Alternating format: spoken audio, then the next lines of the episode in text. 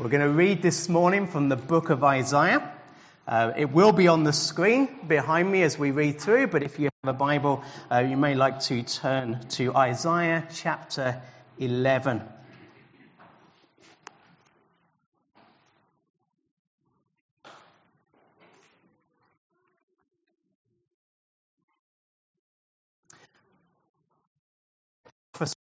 Uh, from Isaiah about 750 years before Jesus was born, but it concerns Jesus and it concerns uh, who he would be and what he would do. There shall come forth a shoot from the stump of Jesse, and a branch from his roots shall bear fruit.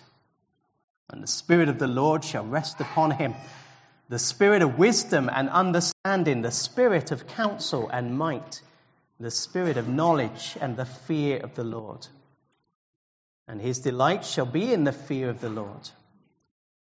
He shall not judge by what his eyes see, or decide disputes by what his ears hear. But with righteousness he shall judge the poor, and decide with equity for the meek of the earth. And he shall strike the earth with the rod of his mouth, and with the breath of his lips he shall kill the wicked. Righteousness shall be the belt of his waist, and faithfulness the belt of his loins. The wolf shall dwell with the lamb, and the leopard shall lie down with the young goat, and the calf and the lion and the fattened calf together. And a little child shall lead them. The cow and the bear shall graze. Their young shall lie down together, and the lion shall eat straw like the ox. The nursing child shall play over the hole of the cobra, and the weaned child shall put his hand on the adder's den. They shall not hurt or destroy in all my holy mountain. For the earth shall be full of the knowledge of the Lord as the waters cover the sea.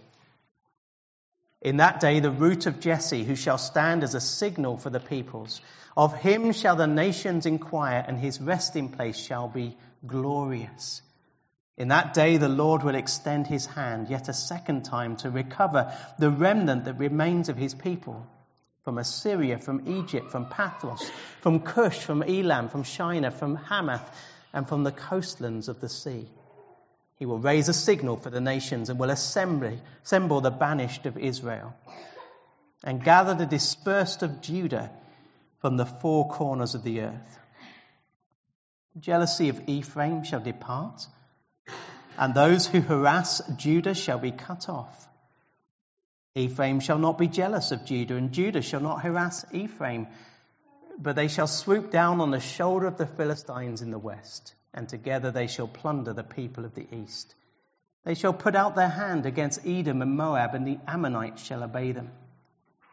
And the Lord will utterly destroy the tongue of the sea of Egypt, and will wave his hand over the river with his scorching breath and strike it into seven channels, and he will lead people across in sandals. And there will be a highway from Assyria for the remnant that remains of his people, as there was for Israel when they came up from the land of Egypt. Now, I think it's fair to say that the last 16 months have been quite eventful for our royal family. Some negative things, difficulties that they've had to deal with, uh, scandals maybe that have arisen or not gone away as they'd hoped. Uh, but I guess the big thing would be the death of Queen Elizabeth and then the accession and coronation of King Charles. Uh, maybe you followed that eagerly you enjoyed the coronation day a lot. Maybe you didn't. However you feel about the royal family, I want to ask you a question to do with that change of monarch. Queen Elizabeth is no longer our queen. We now have King Charles. How much has that changed your life? How much has it changed your life that we no longer have Queen Elizabeth, we now have King Charles? How much has it changed your tax situation and how many taxes you have to pay? How much has it changed and transformed the service that you get from the NHS? How much has it changed the poverty levels in our country? How much does it change things when we move from one monarch to the next?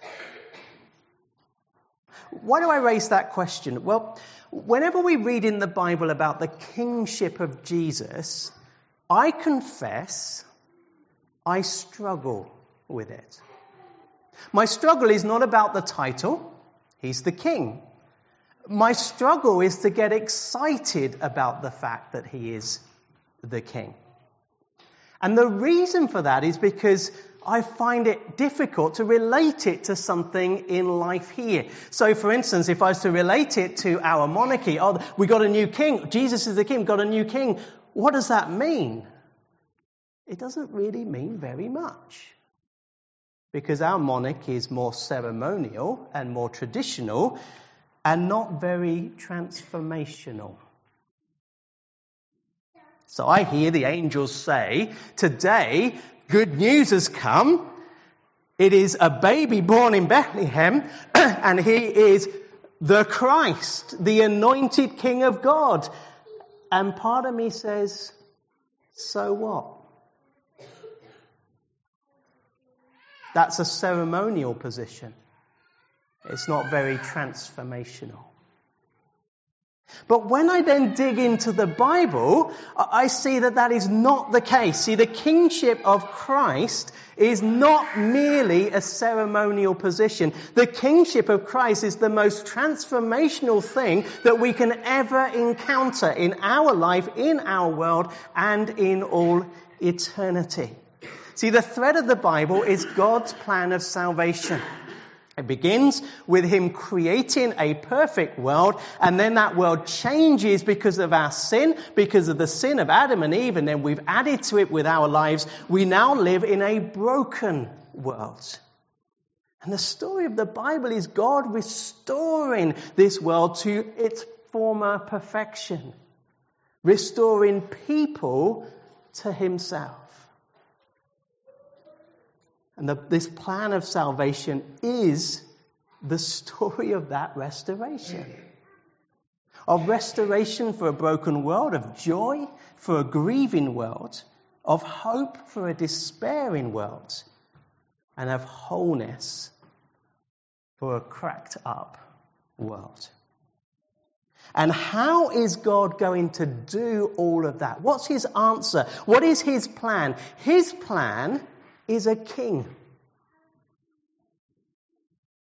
And that king is the Lord Jesus Christ.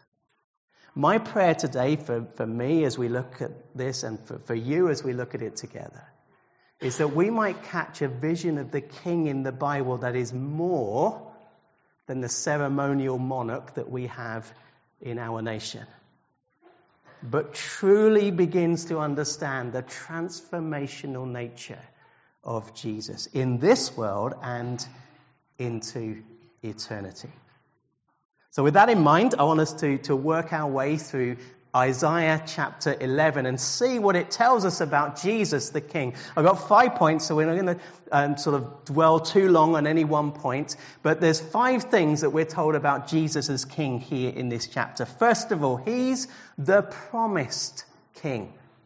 He's the promised King. Verse 1 There shall come forth a shoot from the stump of Jesse, and a branch from his roots shall bear fruit. Now, Isaiah is speaking to a nation in a mess. He's speaking to the, the, nation of Judah in the Old Testament, and they really are in a mess at this point. They're facing external threats from, of invasion from other countries. And they are facing internal problems of injustice, and then heart problems of not loving God and not relying on Him in their lives. So they're, they're in a mess. And God is coming uh, give, to give a message through Isaiah of how he is going to fix that mess.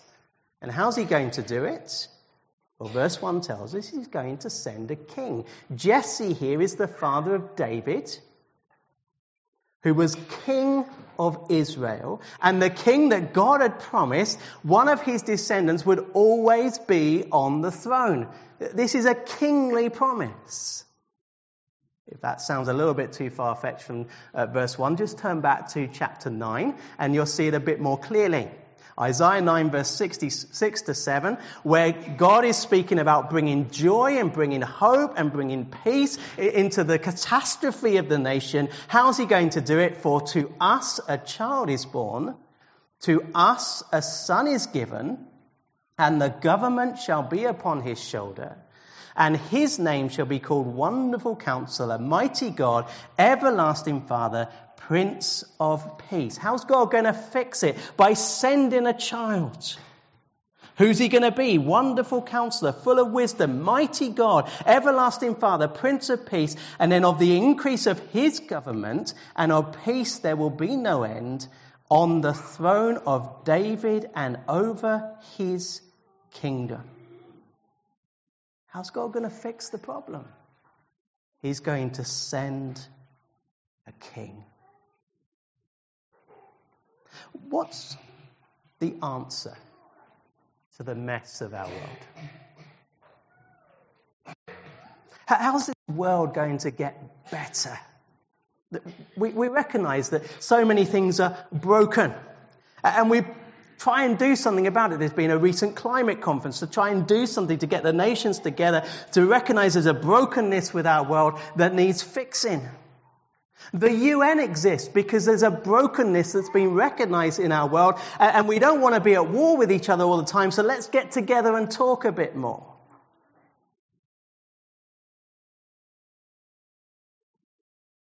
I don't want to disparage those kinds of things. They are means that can be used.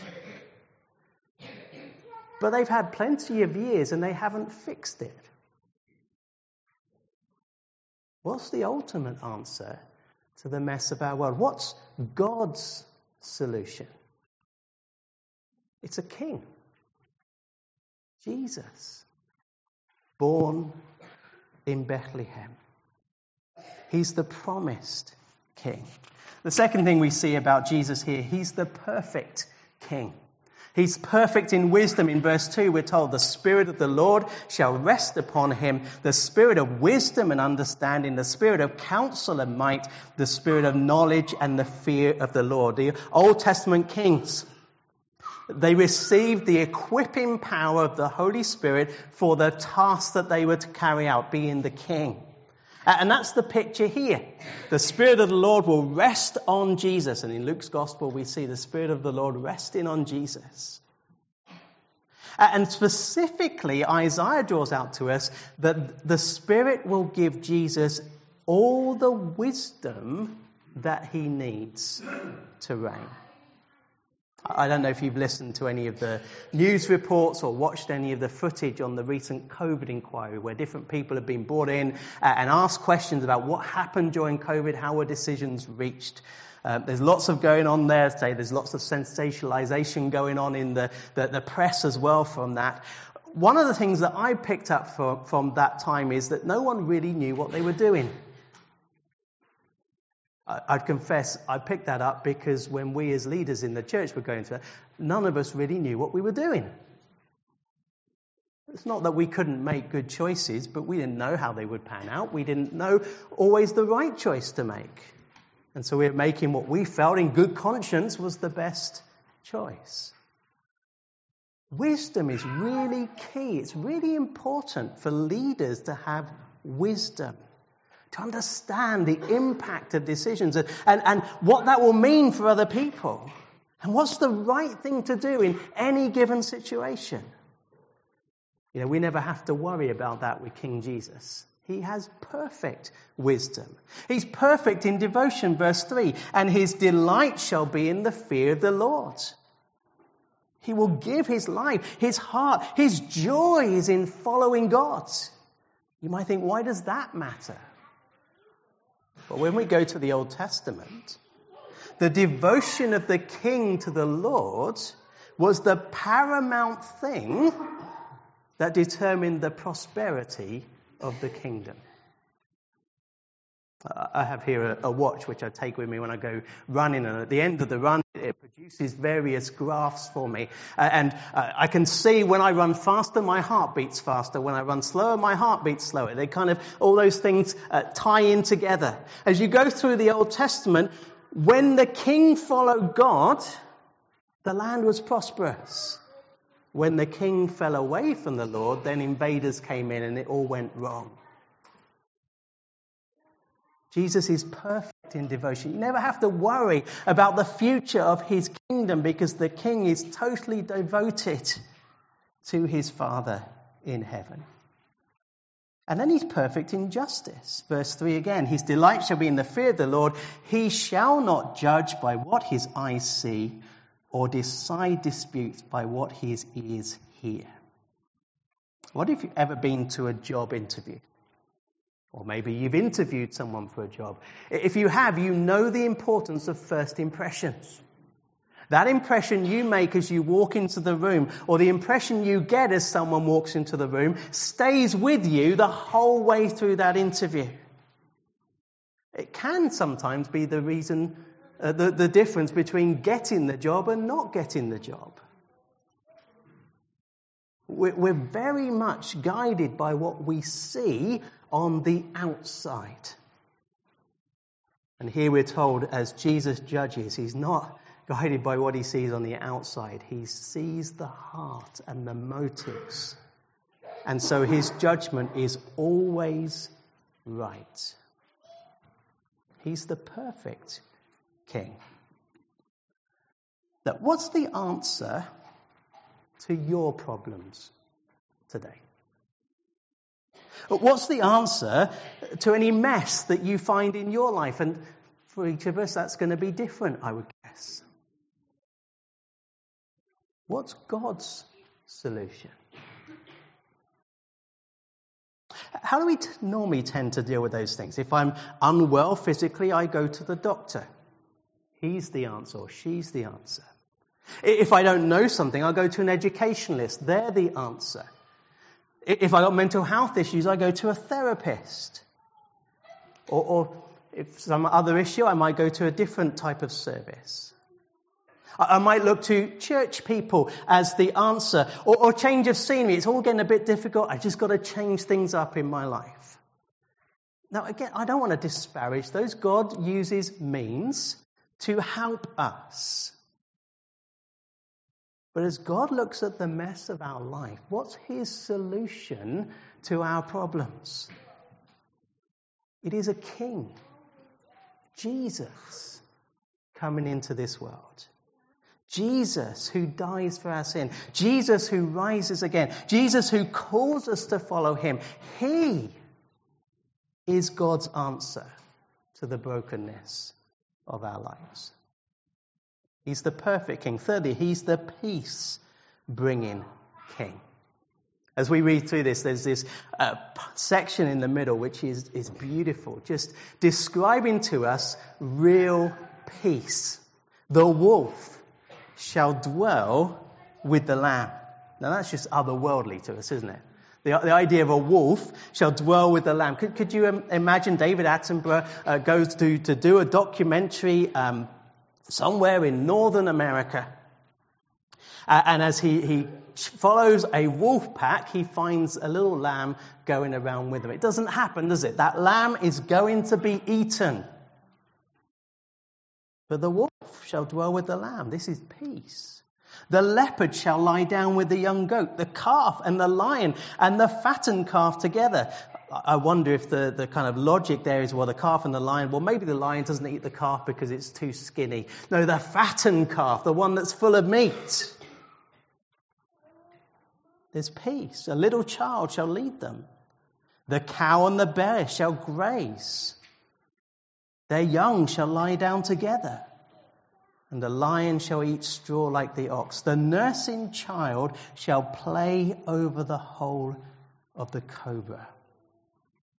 I want you to imagine that reported this week on Facebook was that somebody had discovered a hole on the wash where a cobra lived. Okay? Lots of people are going to go out to try and see it, keep their distance. You go out with your nine month old child, and uh, not quite crawling, maybe they sort of shuffle somehow. Um, you don't know where they are, but then suddenly you see your nine month old child right by the hole, and a cobra comes out. What are you going to do? Would any of us think that that situation is okay? Would any of us think that that situation is going to turn out well? No, it just doesn't happen. But in Christ's kingdom, it is a kingdom of such real peace that every member, everything that's there, works together in perfect harmony. It's a kingdom of real peace. But what does this mean? It, we have to understand pictures like this in, in, in the sense of now, not yet that we have in the Bible. The Bible talks about when you become a Christian now, you, you, you get something of this peace because you belong to, to Christ's kingdom. But then there is eternity where we will experience it more and more. So pictures like this, we have to have this kind of now, we taste some of it, but, but then in eternity, when Jesus returns, all of this will be fully fulfilled. So I say, become a Christian and then go play with cobras. Not until eternity. Wait for then, unless you want to get there quicker. But it's. But the peace of the kingdom is something that we can know today. What do we see though in verse 9?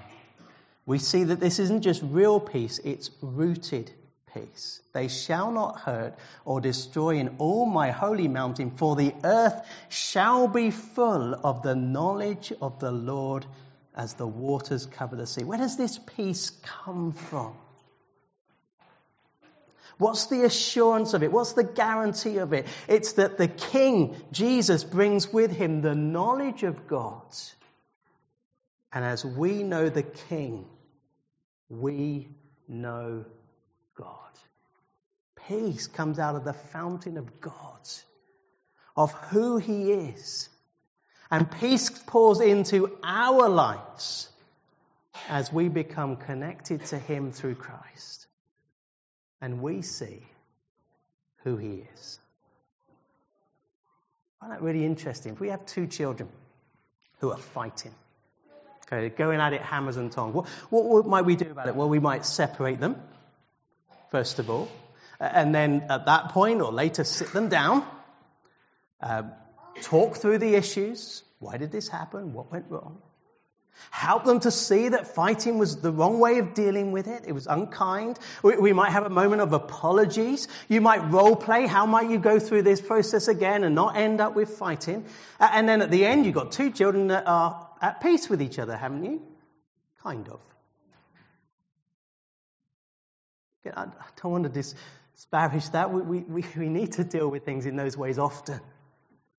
But we need to recognize that that is a sticking plaster peace.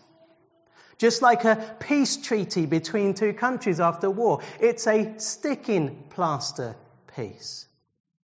The only real, deep, lasting peace that comes into our lives is through knowing God and the knowledge of God being poured into our hearts by the Holy Spirit.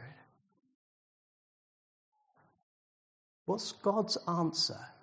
What's his solution to the brokenness of our world? The brokenness that we feel, the brokenness that we grieve as we look around us. It's the King Jesus. And people coming into his peace filled kingdom. He's the peace bringing king. Fourthly, he's the proclaimed king. The proclaimed king. What are we told in verse 10? That Jesus will be raised up as a banner. Here in the ESV, he will stand as a signal for the peoples. Essentially, what's being said here is God is going to raise up his name so people hear and know that he is the king. Think about the big banner on the wall outside. If you've seen it, if you come from, from that side, that way, you'll see it every time you drive in. This big banner that tells you there's a carol service, an outdoor carol service at 5 p.m. this evening. Notice how I got the notices in there? Carol service at 5 p.m. this evening. Come along. That's what a banner's about, isn't it? Here's the news. Come along. Come and join. And as a church today, as the people of God today, that is our role to, to be that banner for Jesus. To say, Jesus, him. That's what we're to be about. That's what we're to be doing. And so we read, Jesus will be raised up as a banner. But notice, God is not just raising Jesus as a banner. He's not just telling the world that Jesus is here and inviting people to come. He is actively gathering people into his kingdom. Verse 11, in that day, notice the repeat, in that day, verse 10, in that day, this is the same day, the day in which we live today, in that day the Lord will extend his hand yet a second time to recover the remnant that remains of his people from Assyria, from Egypt, from Pathros, from Cush, from Elam, from Shinar, from Hamath, and from the coastlands of the sea, essentially from the whole world. He is gathering in his people. I think I've mentioned before one of the resources that we use as a family um, to help us to pray for the world is the Operation World app. You can get it on, on your phones, whether you're Android or, or Apple. And essentially, it goes through the countries of the world over a year and, and helps you to understand a little bit about what's going on there and how can you pray for that nation and how can you pray particularly for the spread of the gospel in that nation? I was really encouraged recently as we prayed for Vietnam, getting near the end of the year, so in the V's, Z's yesterday, Zambia. Praying for Vietnam. It's not a nation that normally strikes you as a place where there's a lot of gospel work, but it was speaking about the numbers of people coming to Christ in Vietnam. And one of the particular ways that God is doing that is through the, the people that leave Vietnam for, for work or for whatever to go to other nations, hearing of Jesus, being converted, and then coming back and telling their friends and family about the Lord Jesus Christ. God is gathering people in to his kingdom. It's not just that he is announcing Jesus, he is graciously bringing people to know him. Have you ever heard the question, what is God doing today about the brokenness of the world? What is God doing today to sort out the mess in this world? The Bible would answer that question in a number of ways. It would say he's restraining sin and its effects. He's stopping sin. He's releasing people from, from captivity. And there's all these kind of physical things that, that are going on. But ultimately, the Bible says this is what God is doing to fix the brokenness of the world. He is bringing people to know King Jesus and become part of his peace filled kingdom. To taste and see that the Lord is good today and to have the hope of a glorious eternity. He's the proclaimed king. And then, fifthly, he's the powerful king. He's the powerful king. He's the king who breaks down the barriers between us and God. If you look at verse 15, and the Lord will utterly destroy the tongue of the sea of Egypt. This kind of seems a, a, a bit of a bizarre picture. What's going on here? I think what he's talking about is um, the Red Sea experience of the people of Israel when they came out of Egypt in the Exodus. He's going back to their history. Uh, they had that experience. They initially went across the desert uh, and then they came to the Red Sea and the Egyptian army came up behind them and they were trapped. No way forward. How were they going to get to the promised land? Did they have to go through the Egyptian army? What was going to happen? And then God separated the Red Sea and they walked through on dry ground. The Bible talks about us having a Red Sea, a barrier between us and the blessings of God, between us and knowing God. It's a barrier that's put up because of our sin. Listen to these words in the book of Colossians. You, He's talking to Christians who have put their faith in Jesus and things have changed, but he's looking back. This is where you were. You who once were alienated and hostile in mind. You were separated from God. You were enemies of God. Why? Because you were doing evil deeds, because of your sin. But he has now reconciled in his body of flesh by his death. Jesus has now dealt with that barrier. He's knocked it down. How? By coming as a baby and by dying on the cross. In order to present you holy and blameless and above reproach before Him, so that if you trust in Him, you can be forgiven and brought into the presence of God and be part of His kingdom. He's the powerful king who breaks down the barrier. And then in the last verse, we see he opens the way to God. There will be a highway from Assyria for the remnant that remains of his people. I had a deja vu experience the other week, uh, back in November. I went for a week to a place called Cross Hills which is near Keighley in Yorkshire. And as I turned off the main road to go in um, for the first time, I came to a queue of traffic. It was queued because there was a level crossing with a train going across. Queued for five minutes, train went across, came up, we went across uh, cross. Thought, okay, they got a level crossing. The next morning, I went out at half past five. I had a long drive uh, to, to, go over to the Lake District. And um, I pulled out of the road and came to the level crossing, and the gates were down, and a train was going across. So I waited for 10 minutes. I came back from the Lake District, and uh, there was a queue of cars, and the gates were down, and we queued for, for one train, and then five minutes break, and two trains, and then the gates went up and one car went across and the gates came down and we queued for another. Do any of you remember days like that? I was so thankful for the bridge. I'd forgotten what it was like. That bridge makes it easy for us to sweep into Whittlesea. Here, Jesus opens up a highway. It is now easy for us to come into the kingdom. He has done everything for us. All we need to do, Ray reminded us earlier, is recognize that we are sinners. We don't deserve it. And put our trust in Him. Where can you turn for hope today? Do you know the brokenness of life? Do you know the mess of life? Do you know the sadness of life? Do you know the nagging emptiness that longs to be filled, where can you turn?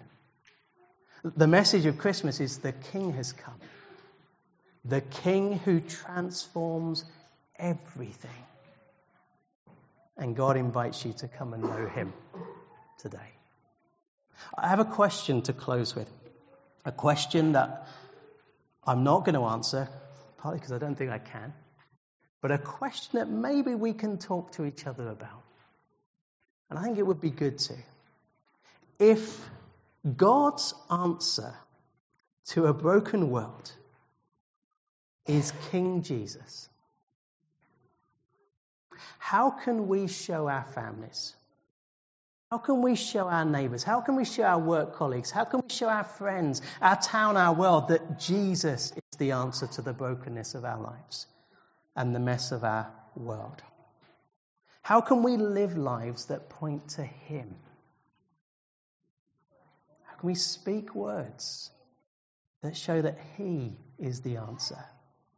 How can our attitudes and actions show the hope He brings as God's anointed King? Uh, it strikes me as I go through the Bible, God doesn't offer any other solution. It's Jesus. How can we grab hold of that and show it to the world around us? Let's pray. Father, help us as we just contemplate and think of that together. Help us as we talk to each other about these things.